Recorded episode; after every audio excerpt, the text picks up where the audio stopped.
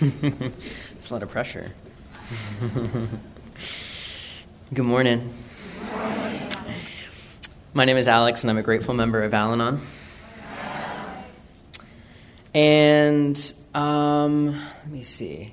I think we might be one of the some of the only brown people. So that is my mom, and so all of you now know a lot more about me than I know about you. But one of the interesting things that I found from this uh, family disease of alcoholism is that although we have the same experience, we don't have the same experience. Um, there are a lot of differences in the perspective that we had of how the family disease of alcoholism affects us. We actually were just last, laughing last night about um, we recalled an event completely differently, and uh, and there was she was like, "Well, I didn't that. How could I possibly have said that?" And I was like, "Well, unfortunately, here we are."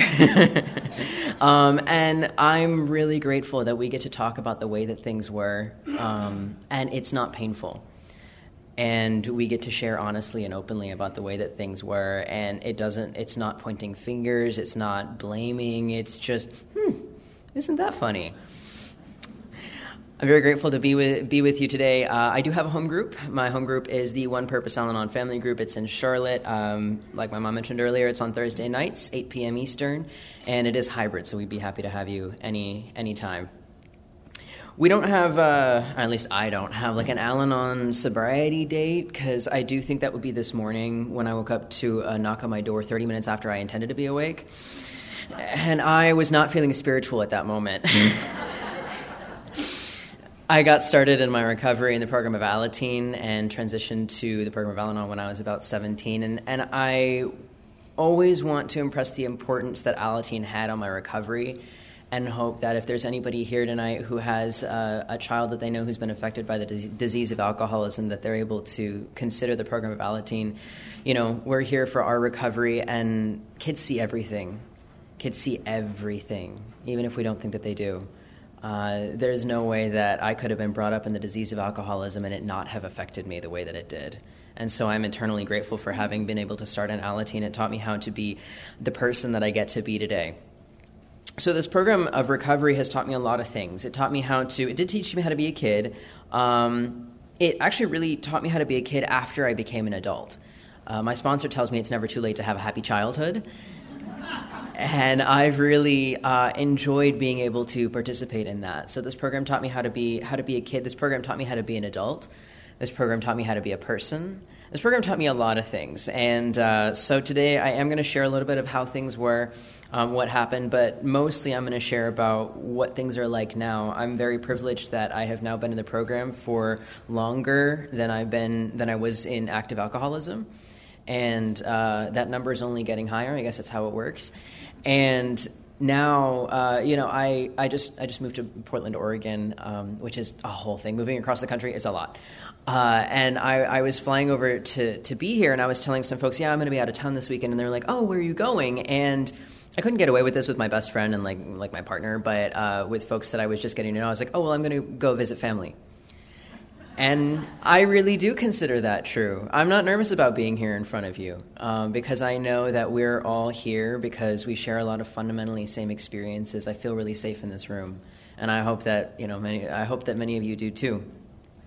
So the way that things were, um, just a couple facts to get started. Um, I my parents did not follow the track of you know two people meet and they fall in love and they get married and then they love each other very much and then magically as a result they have a kid and you know that you know the two and a half kids white picket fence that was not my experience. Um, I was absolutely uh, I happened uh, when nobody expected me to. And my parents were not married at the time, and they were not necessarily intending to stay together um, for the like foreseeable future. And so I knew this at a very young age. I was told this at a very young age that I was not planned for. I was not. Um, that I was essentially kind of an accident, and I internalized this very very early on um, particularly because when i saw my, my parents relationship my parents marriage being unhappy when it seemed like they did not enjoy being with one another uh, did not enjoy being in this family i considered that my fault because I showed up. My existence was the reason that we were unhappy, that they were unhappy.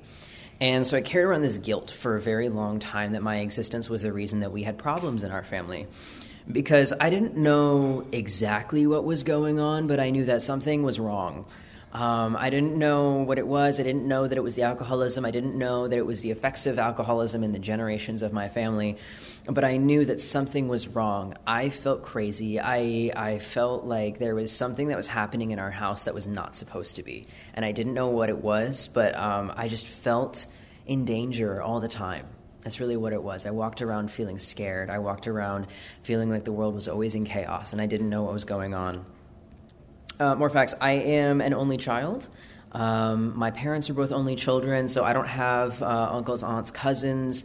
I don't have uh, siblings. I was homeschooled for the majority of my elementary school years, which I'm learning. Apparently, kids learn things in elementary school about like d- interacting with other people. I didn't learn any of those things, um, and so if you try to have a conversation with me and I just sort of like look at you, that's why I didn't. I didn't learn how to meet people and um, but that also meant that I was pretty isolated when I when I was a, a young kid during some of the most active parts of the alco- alcoholism in my home. Um, I was very isolated. We didn't really have a lot of family friends, and so I didn't have anything outside of my home to compare my experience to. To go, that's normal. This isn't.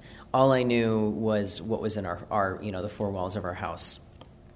I let me see. Are there are there other facts? You heard a lot of them in my mom's share, um, but both of my parents came from alcoholism. We come by this very very naturally. Uh, there's alcoholism in pretty much every generation of my family on both sides, and uh, there that means that there's also adult children uh, like everywhere, and they go out and they seek out other alcoholics, and then you know that cycle keeps going. And so the the ways that I experience life experience, family experience, relationships experience, the world, that is entirely through the lens of alcoholism and the lens of alcoholism that has been passed down from generation to generation.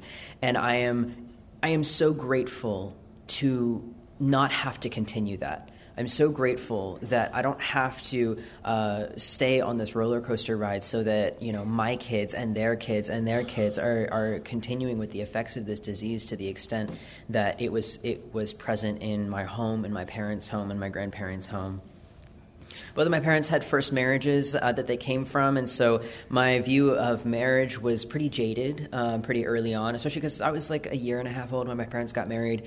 And all of this fit into I didn't know what was normal. And I walked out into the world and I took all of the experiences that I have of that I had of my family and my house, and I was like, this is what everybody experiences. And that was not the case. I found out very shortly that that was not the case. And so I also learned to keep everything inside, that whatever was going on in our house, I wasn't supposed to go tell other people because they were going to look at me funny at best, and at worst, they were going to uh, criticize my family. They were going to um, tell somebody. They were going to tell my mom that I said something, and uh, I just didn't know what was going to happen if my mom found out that I made that I made us look bad, and so I just kind of kept everything inside. I didn't. I didn't know uh, if there was anybody who would relate to the feelings that I was having, uh, if anybody would relate to the experiences, and it also meant that I I thought that it was my fault that I was experiencing any of this. I thought that if I was better, if I was a better kid, if I was a better person, um, I wouldn't I wouldn't be feeling the way that I was feeling, and that it was not anybody else's problem that that I was feeling like that. So I, isolation was something that characterized a lot of my childhood. I let me see. All right. So each of my parents. So I knew that my dad drank. I knew that there was alcoholism. Alcohol was not a secret in our home. I uh, knew a lot about wine. Uh, I knew a lot about wine. By the time I was three, four, five, I was uh, trying to take care of my parents when they were drinking, and um, because uh, my, I, I didn't understand the difference between my dad drinking alcoholically and my mom drinking in a normal way, apparently, because I didn't know what normal was. Uh, I knew that my father was an alcoholic, but again, I had heard that he had gone to AA and then he had left AA and he could drink again and he was fixed. And I was like, sounds all right to me. This is my first time learning anything, so that sounds all right. I say that alcoholism was another member of our family. Uh, alcohol was everywhere. We had alcohol decor. We had like wine decor. There was like back when wallpaper was still like the hot thing. We had like wine wallpaper. Um, and we would go on wine tastings. We would go to vineyards. I mean, obviously, I wasn't in tasting, but you know, we would go to vineyards. I I didn't consider this a problem. I knew that when my dad drank, that he seemed to be nicer. He seemed to like me more. when my father wasn't drinking, he was emotionally distant, uh, emotionally and physically distant. He was the parent who stayed stayed home with me, so I was around him the majority of the time, and I didn't feel like it. Um, I was around him the majority of the time, but I didn't feel like I had any access to him as a person. Uh, he would he would take me places if he needed to, if he was asked to. Uh, there were times that he would ask me to do things, but as far as having a, a relationship between the two of us, there really wasn't much to speak of, except when he was drinking.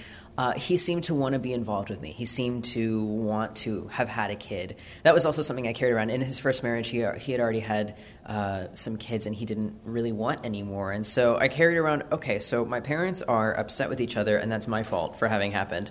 And then my father didn't want any kids, and I happened, and so he doesn't want me and he is only here because he wants to be with my mom. There was a whole lot wrapped up in that, but a lot of it was that I'm not wanted.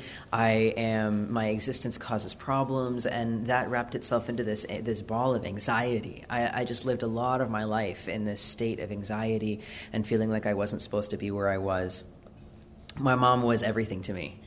Uh, my mom was my sun and moon and stars. My mom, the sun ro- rose and set on her, and she taught me everything about what love was. I felt all of the connectedness that I felt like I was missing with my father. I had like double with my mom. And we I didn't know where I stopped and she started or vice versa. And what that also meant was that when she did fly into these blind rages, I had no protection. I had no barrier. I had I took everything that she said as fact and truth. And so when she said, um, you know, cruel things to me, I took that as fact and truth. And that was my entire sense of reality is what love is is feeling that kind of connectedness that kind of there is no space between the two of us. And that is that is what love is. And at the same time with love always comes fear. With love always comes guilt. With love always comes i feel bad i feel wrong i feel like i'm you know causing just misfortune in the other person's life um, that you know people would be better off if i either was better at being a person or i wasn't around at all. It was that was just sort of the vibe that i got growing up but I didn't think that there was anything about me that needed changing. I just figured that like they needed to fix themselves and like I would be fine. You know, I knew that there was something wrong in our house. I did not think it was my my father's drinking. I did think that it was my mo- mom being crazy. I did think that that was the problem, and that she just kind of needed to work on that, and then like we would be good. Um, and so when I when I got to about um, eight and nine, and my father's drinking had reached a peak and I also want I, I also want to say that I, as I've gotten older, I have come to understand the ways that alcoholism affected my parents' relationship that I didn't understand as a child. And so my perception of what was happening in our home as a result of alcoholism was only through the lens of being a child. And I didn't know the ways that my father's drinking um, embarrassed my mom uh, in public when they went places. I didn't know how his drinking affected the ways that he interacted with other adults. All I knew was that when my father drank, he liked me more. He joked, he played with me, and that when and then when when my mom said, "No, Gary, you should stop drinking," I was like, "Well, why are you wanting him to stop doing the one thing that makes him care about me?" That was how I interpreted that because I didn't know any better. And and now I have the capacity to understand how alcoholism affected all the members of my family. But at the time, I had the feelings. I had the feelings of being that kid and not knowing and not knowing why that was happening and just feeling like, oh, you know, that this this this person who's supposed to love me, who wants to care about me, um, this one state of being where they get to care about me, that's not important. That's not important. It's not allowed. That that was the feeling that I carried around. So I've had to come to peace with that, with that, that the ways that I've been able to heal the relationships with my parents has come from the experience that they had and the experience that I had were different, and we've been we've both been affected by the disease of alcoholism, and we can acknowledge what the facts were and acknowledge what the feelings were at the time without holding that still. I don't still need to be behaving from the perspective of that child. I have I have other options now. I have other choices now as a gift of this program. So I again, I didn't think that anything was was up with me. I thought that it was all my mom. She needed to fix her anger issues. Everything was going to be great. My dad did not need to stop drinking, and instead, it was that my dad was supposed to stop drinking, and nothing happened with my mom really. And I was like, no, no, no, no, hold on. I you should have asked me first because I would have told you the order of priorities that we needed to work on.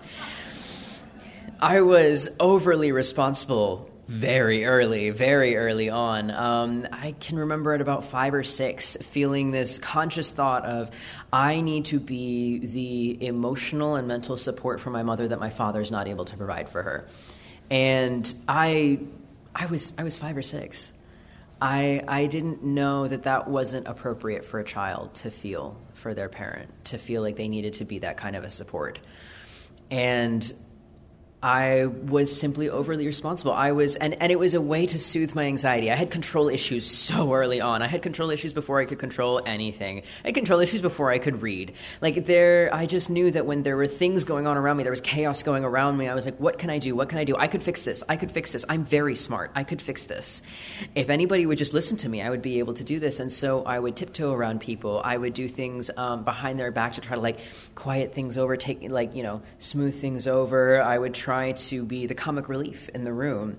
Uh, I tried to be I, I, wouldn't be sad. I mean, I, I, learned that if I got sad, that the anger got worse. So I, I kind of learned to keep the sadness in. But if I tried to be funny, if I tried to make people happy, uh, everything got better uh, a lot faster. And so I, I learned to be very performative about the ways that I responded to conflict, especially other people being in conflict. There wasn't really a separation between oh, my parents are, are um, fighting about something, or my mom is yelling at my dad about something, versus you know this is a danger to me. There was no there was no distinction there. I saw my mom's angry uh, angry behavior. And I, I wasn't able to dis- distinguish it being against someone else or something else versus being me. You know, if she hit the dog, I didn't see any difference between you know beating the dog and beating me. So while there wasn't really violence in my home, uh, there was always the fear of it. And so I walked through the world with this idea of I don't know why there's a differentiation between someone hurting someone else and someone hurting me. I was I was uh, always afraid. I've walked around very afraid for my whole life, and uh, that that has come in layers. Unfolding that has come in layers. Even this summer, I'm finding I still walk around afraid a lot of times, and I'll be sitting in meetings, and I'll have to like force myself to relax my body, and I'm like, it's been so long. I thought I'd be done with this. And apparently, building up alcoholism over, takes, over time means that it takes time to unbuild alcoholism from the ways that I operate in the world, especially because it happens so early on. So when I was um, when I was when I was six, six or seven, my grandmother did come over from India to come stay with us, and that was the first time that there was a safe adult in the house. Before that, everything was always chaos. I, did, I didn't have a safe place to go. Um, and then when my grandma moved in, she was, well, she was absolutely affected by the disease of alcoholism, just completely riddled um, with being an adult child. She was never unkind to me. Um, she was never aggressive. She was never angry. She never uh, did anything to hurt me.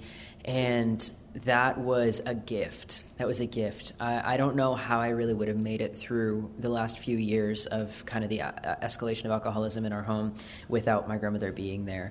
And I was able to um, feel like I, I, could give back to her, to be of service to her again towards the end of her life. And, and, and I'll, I'll mention that later. But that was something that I, I will always be grateful for that there was a safe adult around.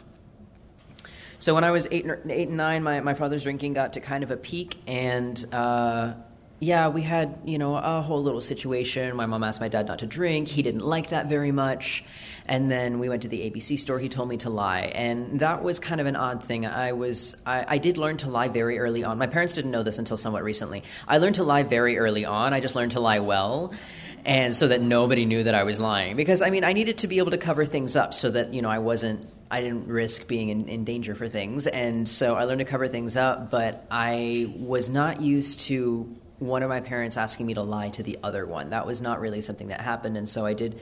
I did tell my grandmother about that because there was something in me that felt like this is kind of a big thing. This is kind of a this is something bigger than what we than the the rat race that we're usually used to. Um, and I, I think this is a problem. And I did not realize that as a result, uh, my father was not going to be able to drink anymore, and that he was going to go back to not only being detached but being really angry about it. Not detached with love, like detached like and without love, um, and really angry about it. And and I was like, this is not what I intended. And then my mom started going to Al Anon, and I went, oh great, oh great, okay, now the priorities are now in order. All right, she is going to fix herself. He's going to do something, and everything is going to be happy. And that didn't exactly work. Um, things got a little better sometimes, but what I found is that regardless of what my parents did to their behavior, the ways that they changed their behavior, I was still acting the same way. I was still reacting every time, even if what they said was not not cruel, not unkind. I was still reacting as if it would be, as if it, as if that was always a possibility. I was always uh, I, w- I was jumpy. I was always you know uh, peering around every corner. You know, being concerned about whether or not I was going to be safe. I didn't know how to connect any of this with my experiences in alcoholism. But my mom told me to get in the car one day so we could go to Alateen, and I did what mom, said, so I got in the car.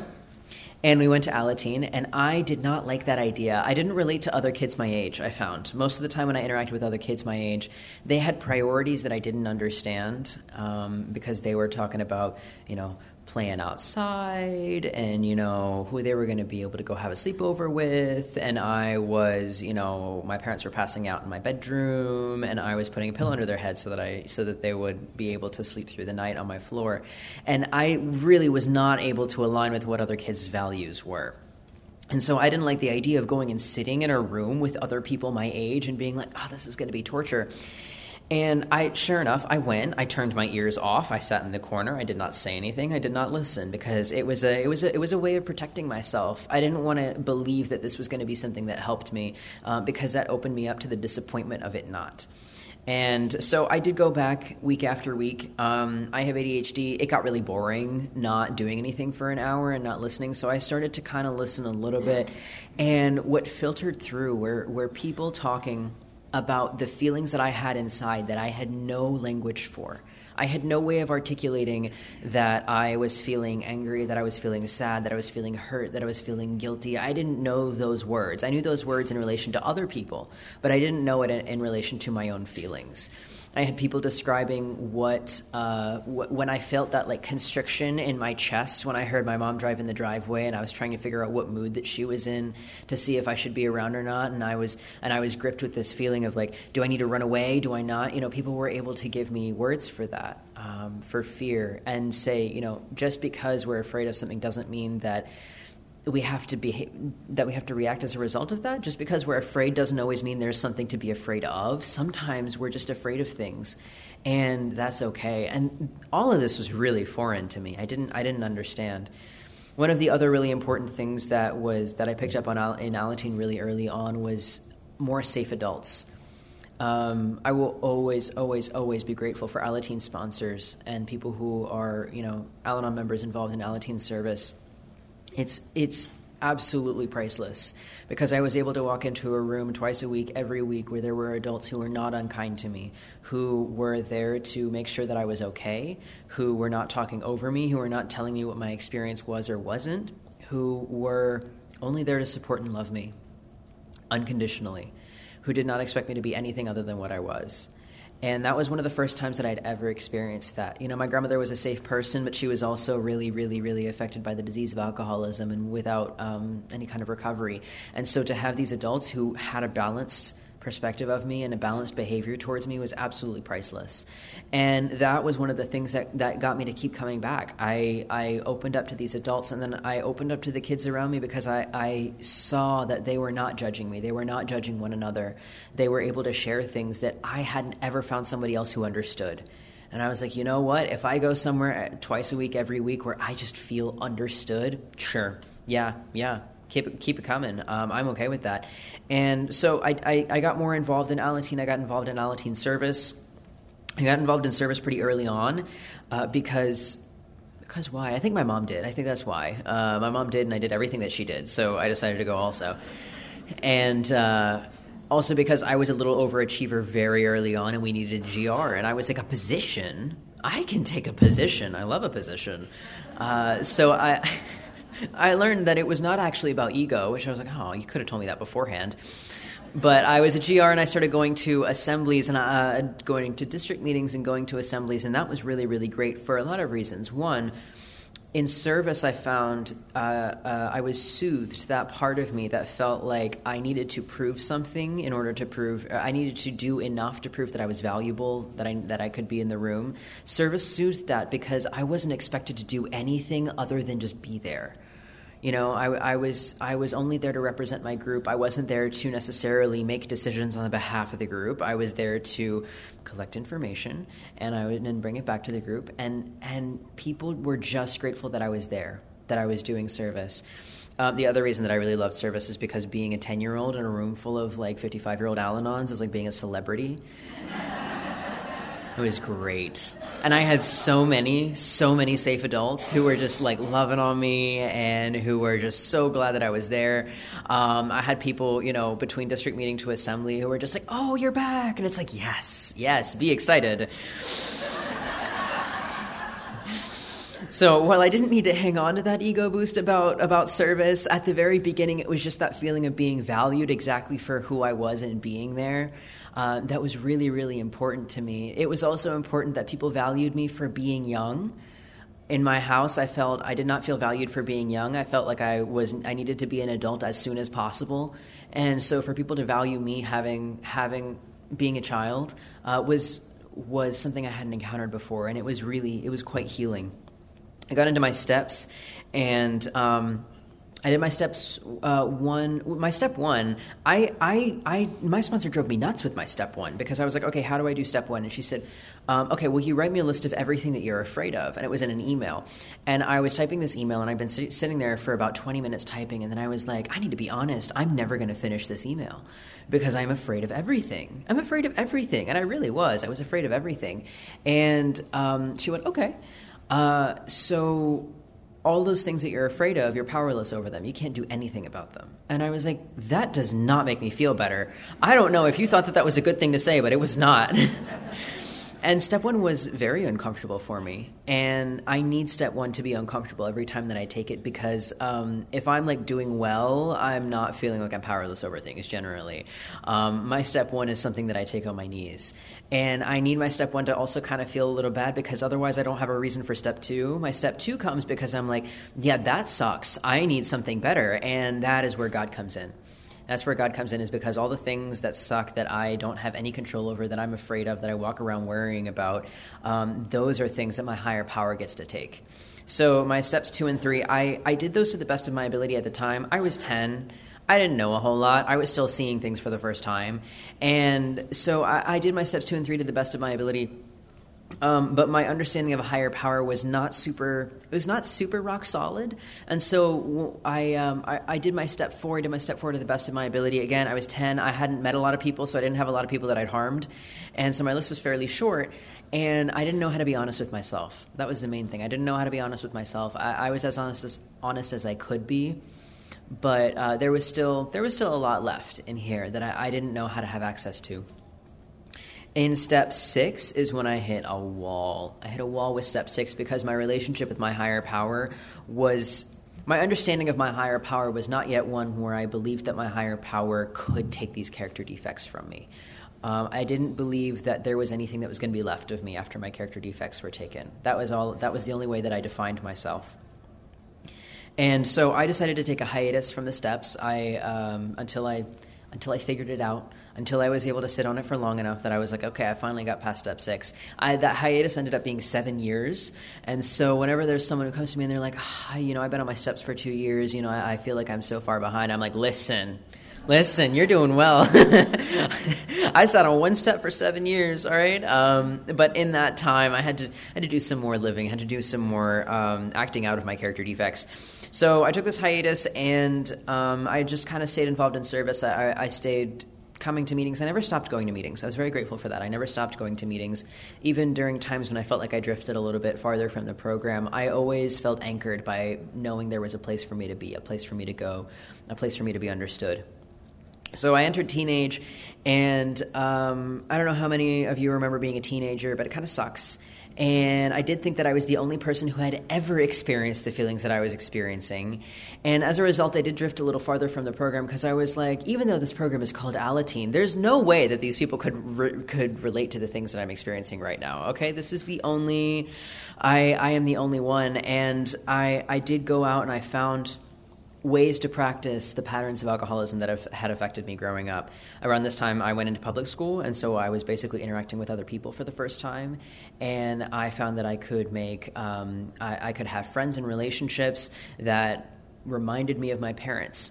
And it's not that the, that I wanted that necessarily, but it was all I knew. I didn't know anything other than the way that my the ways that my parents had behaved when I was a kid. That was all I knew about love. That was all I knew about connection. Um, and I also have I have I have a great picker when it comes to finding people who are kind of nuts um, who have been affected by alcoholism. I've heard people say their picker is broken. Mine is not broken. It's just tuned to the wrong frequency. and so I was able to find people who did in fact remind me. And um, so so long story short, you know, I I fell into these relationship patterns of the four M's martyrdom, mothering, manipulation, and managing, not in that order necessarily. I loved all of those. I participated fully and completely in my character defects. Um, I needed to see what they looked like. I hadn't been able to practice them.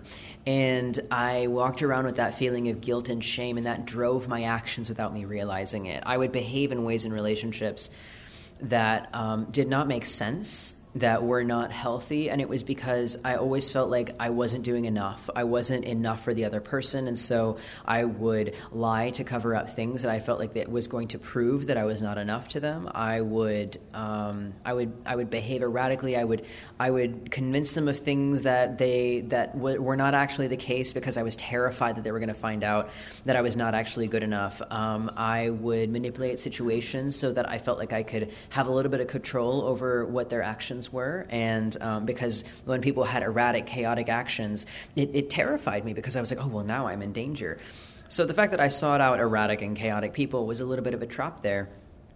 And um, I, I, spent about uh, five years doing that. I, I, was in like relationship after relationship, and uh, I was a teenager, and so there's a degree to which it's like, all right, you're a teenager. How much does dating really mean? But I behaved like an adult very early on, so I was acting out the adult relationship that I had observed in my parents. So the effects that it had on me were still pretty significant because it was reinforcing the patterns of alcoholism that I saw in adults, and it affected my adult life. So I did this for about five years, and then when I was 17, I hit a rock bottom. And I had not hit a rock bottom thus far. My parents had hit a rock bottom, which was why our family um, went into recovery, but I had not hit a rock bottom. And I got to a point where I felt like everybody in my life hated me. Um, I did not know where to go or what to do. I didn't know how I ended up there, and I did not know how to get. I didn't know how to get up. I didn't have anything left. I, my my uh, meter was completely empty.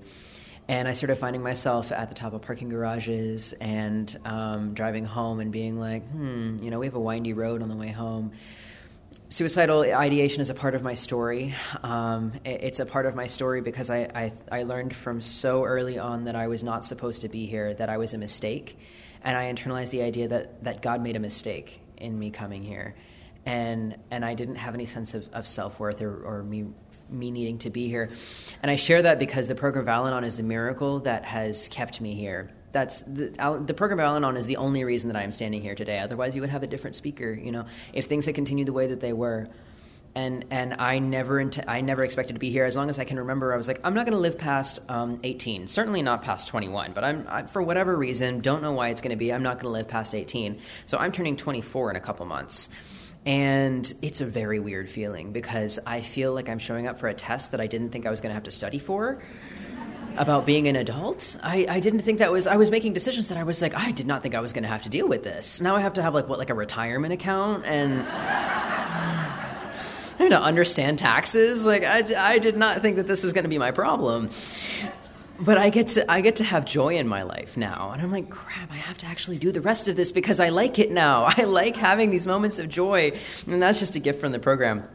So I hit this rock bottom, and uh, I now had gotten to a point where my step seven was uh, relevant. I was entirely ready for my higher power to remove these defects of character. I'd gotten to a point where I was like, anything is better than this. I don't care if it leaves me with like very little left, if I'm full of holes. You know, there's a Courage to Change reading that talks about feeling like Swiss cheese or concerned about feeling like Swiss cheese with holes left from these character defects.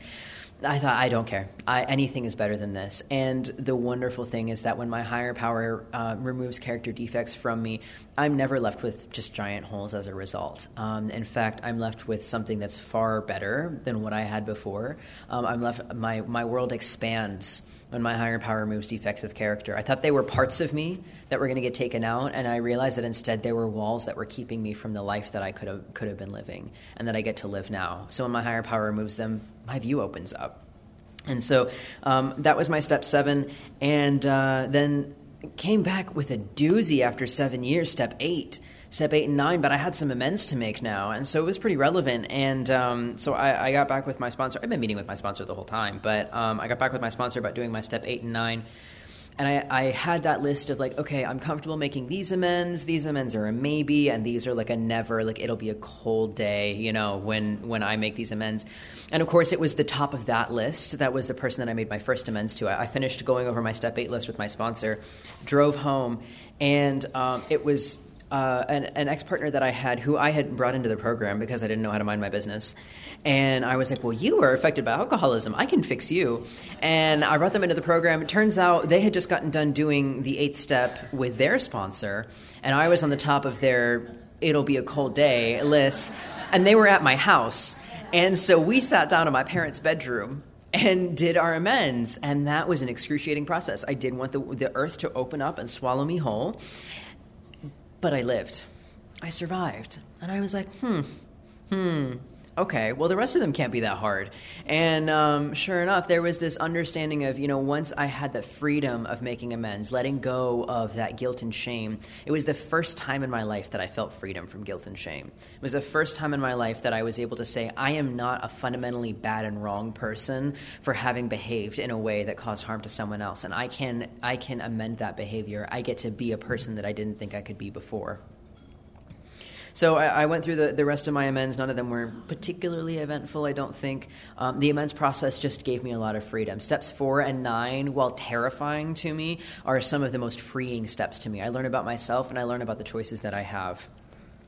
Around this time, I, um, I moved to. Uh, I, moved, I moved south to Savannah, Georgia to go to school, and it was my first time being in um, having to find recovery that was not in Charlotte, where I was used to it. I'd been in recovery in Charlotte for uh, eight years at that point, and I had gotten really comfortable with recovery in Charlotte. The people there had seen me through a lot of things.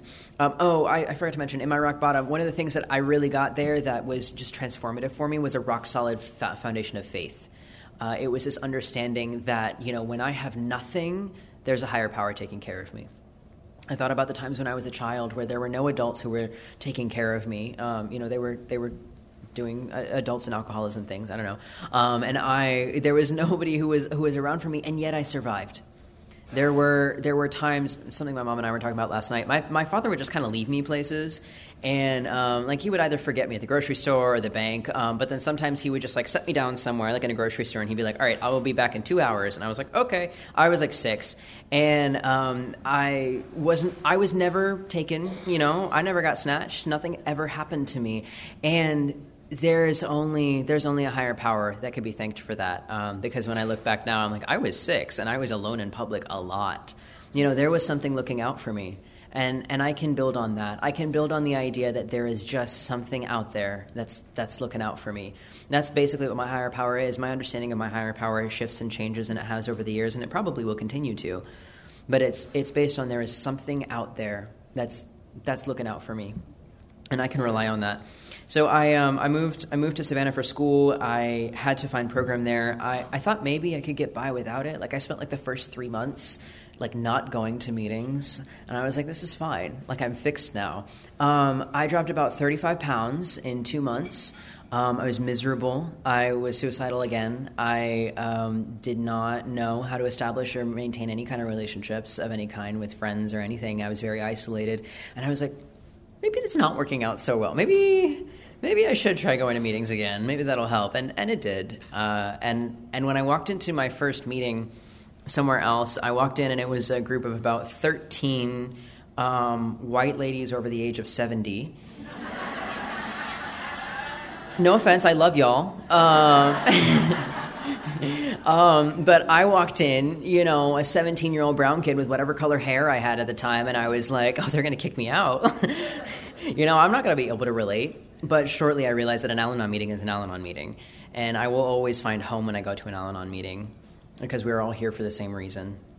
That ended up being my home group when I was in Savannah for a while. Um, I ended up loving those, you know, 75 year old white ladies. and I was sad when I had to leave. Um, around this time, I had I had wrapped up my steps, and so I asked my sponsor. I was like, "So what's next? You know, what's what's what's going on?" Um, and uh, she said, well, well, what do you want next? And I was like, well, I don't know how to be in relationships. I don't know how to be in relationships at all. I don't have any tool book. And so we started going into the traditions. And um, I, didn't, I didn't really register that the traditions could be applied to my personal life at all. I just knew that they were a lot of words. Um, but what I found is the traditions were the rule book that I had been looking for for my whole life. They were guidelines that kept our rooms safe, and so they were able to keep my relationship safe to, safe as well. And um, I'm not going to share a whole lot on the traditions and concepts right now because you should come to our workshop. It's at 3:30. Uh, it's entirely about the traditions and concepts, but just some of the basic principles that applied to my relationships. The idea of autonomy taught me what boundaries were. I prided myself on not having any boundaries. I was like, I don't have boundaries. Instead, I love people.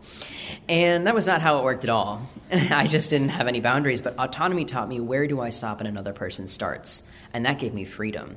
That gave me freedom from feeling like others' actions had to determine my feelings and emotions and my behavior. And it also gave me freedom to be able to take care of myself to make my own choices and not have to worry about, okay, are they going to feel this certain way if I do this, or are they going to feel that certain way if I do that, or if I don't take care of this thing that they're doing, is that going to be something that causes them harm in the future that I'm supposed to be taking care of?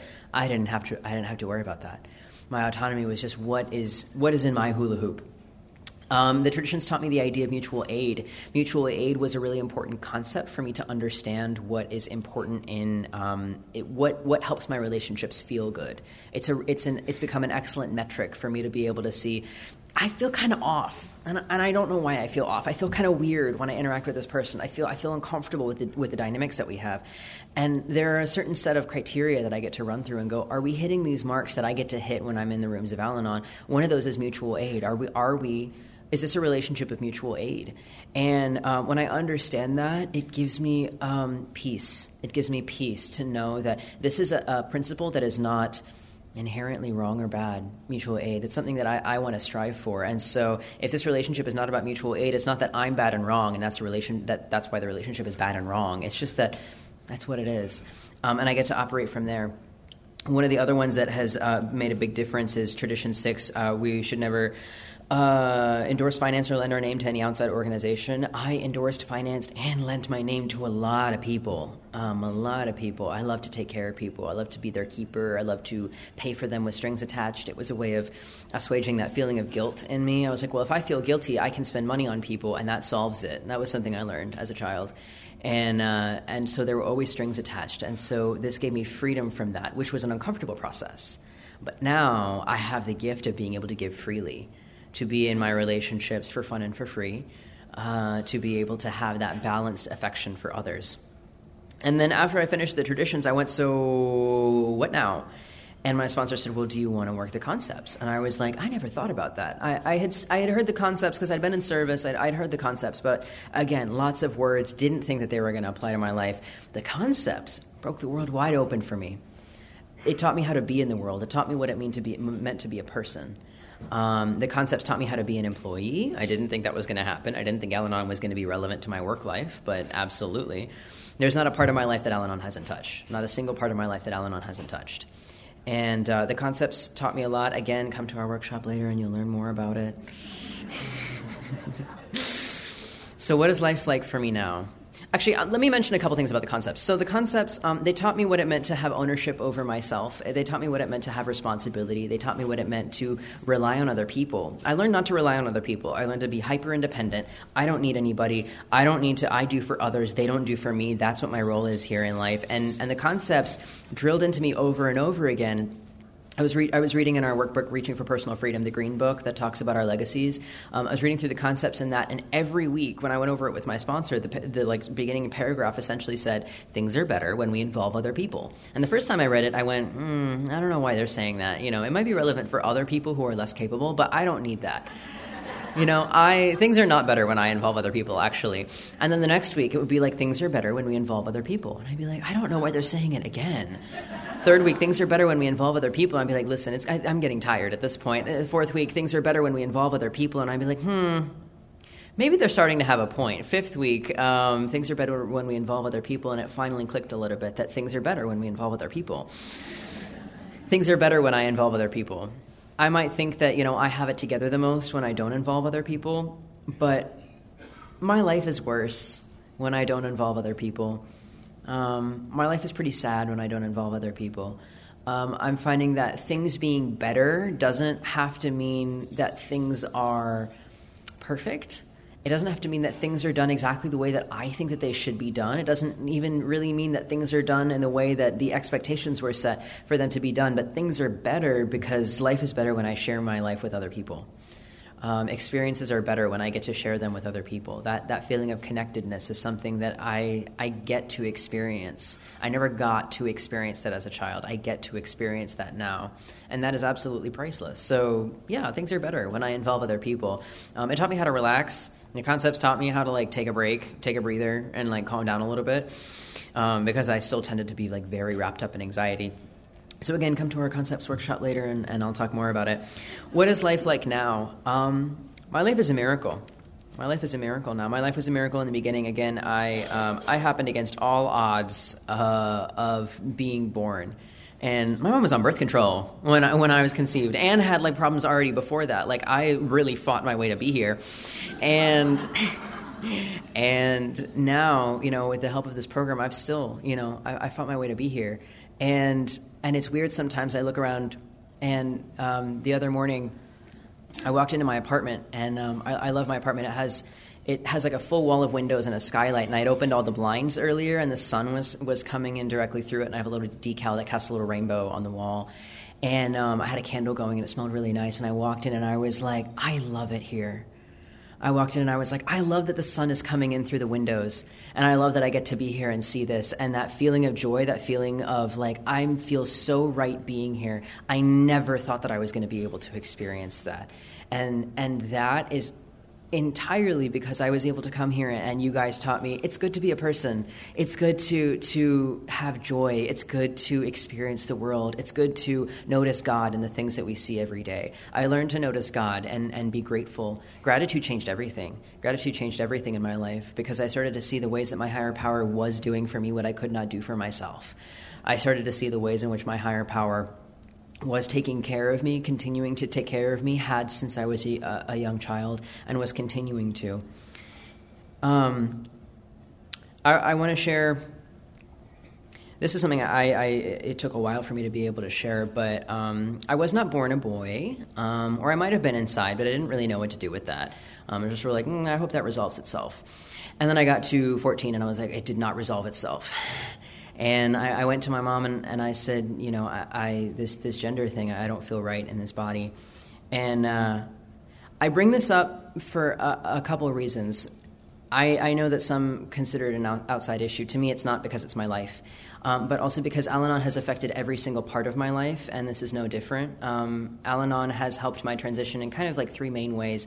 The first was that in the rooms, I changed my name, and um, people just kind of went with it. I just started introducing myself as something different, and they were like, "All right," you know. Nobody came up to me and they were like, "Well, what are you doing?" You know, nobody nobody said that. Um, nobody ever doubted me in the rooms, and they watched me grow from a child into you know an adult, and nobody ever made me feel bad for the decisions that I was making or feel other than. That was a level of acceptance that I didn't find in any any other space, any other space at that time. Um, the the second thing is that my mom and I had had repaired our relationship. We'd done a lot of work on repairing our relationship. Sometimes I forget to include this part that my mom and my relationship got a lot better. It, it, it's amazing now. My mom is my best friend now. We did so much work. Could I tell you exactly what that work was? No, I don't necessarily remember a lot of it, but it was day by day. It was it was learning how to live with one another. It was learning how to be kind kind and loving with one another. And that meant that by the time I was um, 15, 16, 17, and I had come out at school and I was going through a, a legal and medical transition, my mom was my rock. My mom was there for me when no one else was. Um, I, I live in North Carolina. North Carolina is not very nice to trans people. And um, I was the first person to come out of my school, and they were not very nice to me. And my mom fought with me my mom was there for me when no one else was. My mom was there for me when my father didn't want to have anything to do with me. Um, my mom was there for me when I had like friends who turned their back on me. When it when I was fighting against the legal system, my mom was there for me every step of the way. And we never thought we were going to be able to be close. We never thought that we were going to be able to have any kind of relationship. So for me to be able to trust and rely on her is 100% because of this program of Al-Anon. Uh, there's there's no way otherwise. And so I will always, always be grateful for that. A lot of people don't have that. A lot of trans kids don't have that. And I'm so grateful that I got to have, have that relationship with my parent. And the third reason is because um, I did start hormones. This didn't just happen because I wished for it. Um, I started hormones, and what I found is that um, I started being angry. I started being really angry and impulsive, and um, I, I, I, did, I, forgot how to be a good listener, and I didn't know how to control my emotions, and I just I didn't know what was going on with me. And I went to my doctor, and I said, "This is these are the things that are happening." You know, like I'm like I'm speeding. I, I don't really speed. Why am I speeding? You know? And he was like, "Oh, well, that's just being a guy." And I was like, "I don't like that." You know, like I stopped being willing to take directions from people. Like I was like, I don't like any of this. and so I went around I went around to the men that I encountered in my life and I was like, "Will you tell me what masculinity means to you? Will you tell me what it means to you to be a man?" And I didn't like the answers that I was getting. A lot of it was about um, not showing emotion, not not telling people that you feel bad. It was about um, always about being a provider. It was about um, not being seen as weak, not being seen as effeminate. It was about um, a, lot of a lot of not being human, and I didn't like that very much. I, that was not the kind of person that I wanted to be. And then I turned and I, I saw the the um, men in Al-Anon that I saw, and I was like, well, well, they're vulnerable. They're willing to talk about their emotions. They're willing to um, be good listeners, kind and compassionate to others, respectful. Um, they have patience and uh, I feel safer on the men in Al Anon. And I was like, that is the kind of person that I want to be. And so I was able to find role models in Al Anon, and I was able to practice the principles of this program, the traditions that had taught me how to have relationships, how to be a person in this world. They taught me how to be a man also. And they taught me how to be a kind of man that I was proud of, that I continue to be proud of.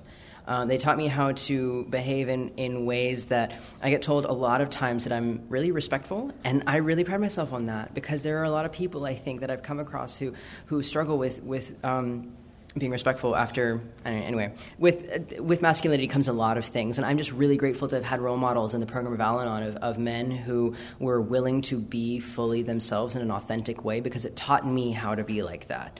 Um, and now i get to be somebody that i'm proud of.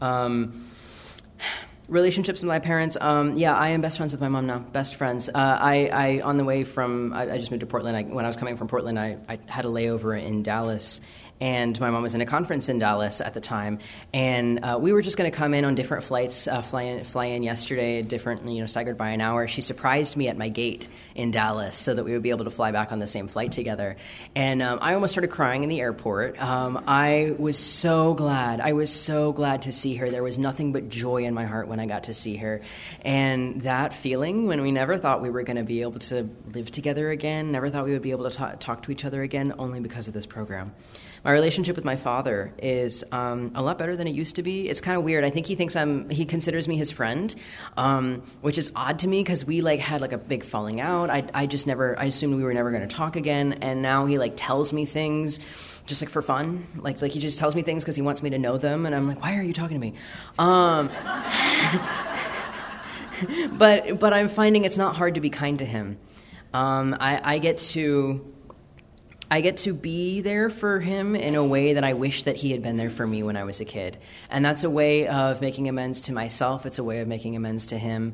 Um, and it's just really healing to be able to be that to be to be there for him in that way and that's again only because of, of this program my grandmother um, at, at, um, at the beginning of the pandemic I was in my senior year of college, and so um, I did not. I didn't have a graduation. I was that graduating class who didn't have a commencement or anything like that. Um, my grandmother had reached a stage in her cancer that she required um, full time care, and my mom was not going to be able to handle it on her own. My mom had multiple jobs and was like, I can't do this on my own. Will you come home? And uh, so I did that summer after I graduated. I came home and I helped take care of my grandmother for the um, uh, three months until she passed. And that period of time was really, really, really difficult. It was really, really difficult. She she required a, a lot, a lot of care in ways that I never would have wanted to see her in in that um, that state of being that didn't have a lot of dignity. Uh, but what it was is it was a way of me being of service to her.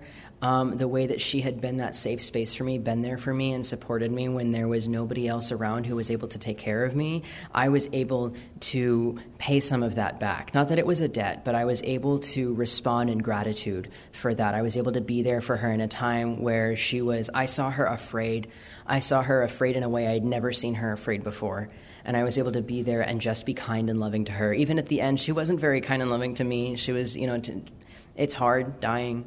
It's hard seeing that. And, and she took out some of that on me, and I was able to just go, you know what, I understand, and I just needed to be kind and loving to her. And that was a gift, being able to do that. That was a gift um, that I, I don't think I would have known how to do if I hadn't found recovery. I, I moved about four months ago. I moved. This is this is my last part. I'm wrapping up. Um, I moved about four months ago across the country to Portland, Oregon, away from everything that I had ever known, and um, everybody that I loved was on the East Coast, and I, I knew nobody on the West Coast, and that was very difficult. And I felt like a newcomer. I started having to find meetings and and show up, and they'd be like, "Have you been to meetings before?" And I'd be like, "Yes," but act like I haven't because I was having a really hard time. I was isolating. I was depressed. I didn't know what to do. And what it really was is I had always had somebody to take care of. I had always had somebody to focus on. I'd always had somebody to kind of like pour myself into, and I didn't. I was all by myself. And I had to sit with myself and I had to sit with the feelings that I hadn't dealt with. And I had to sit with what does it mean for me to be a person now? Again, you know, I feel like I'm taking a test I didn't know to study for. I didn't know I was going to have to be a person by myself. All I knew was in the context of other people. And that scared me. That scared me a lot. It continues to scare me.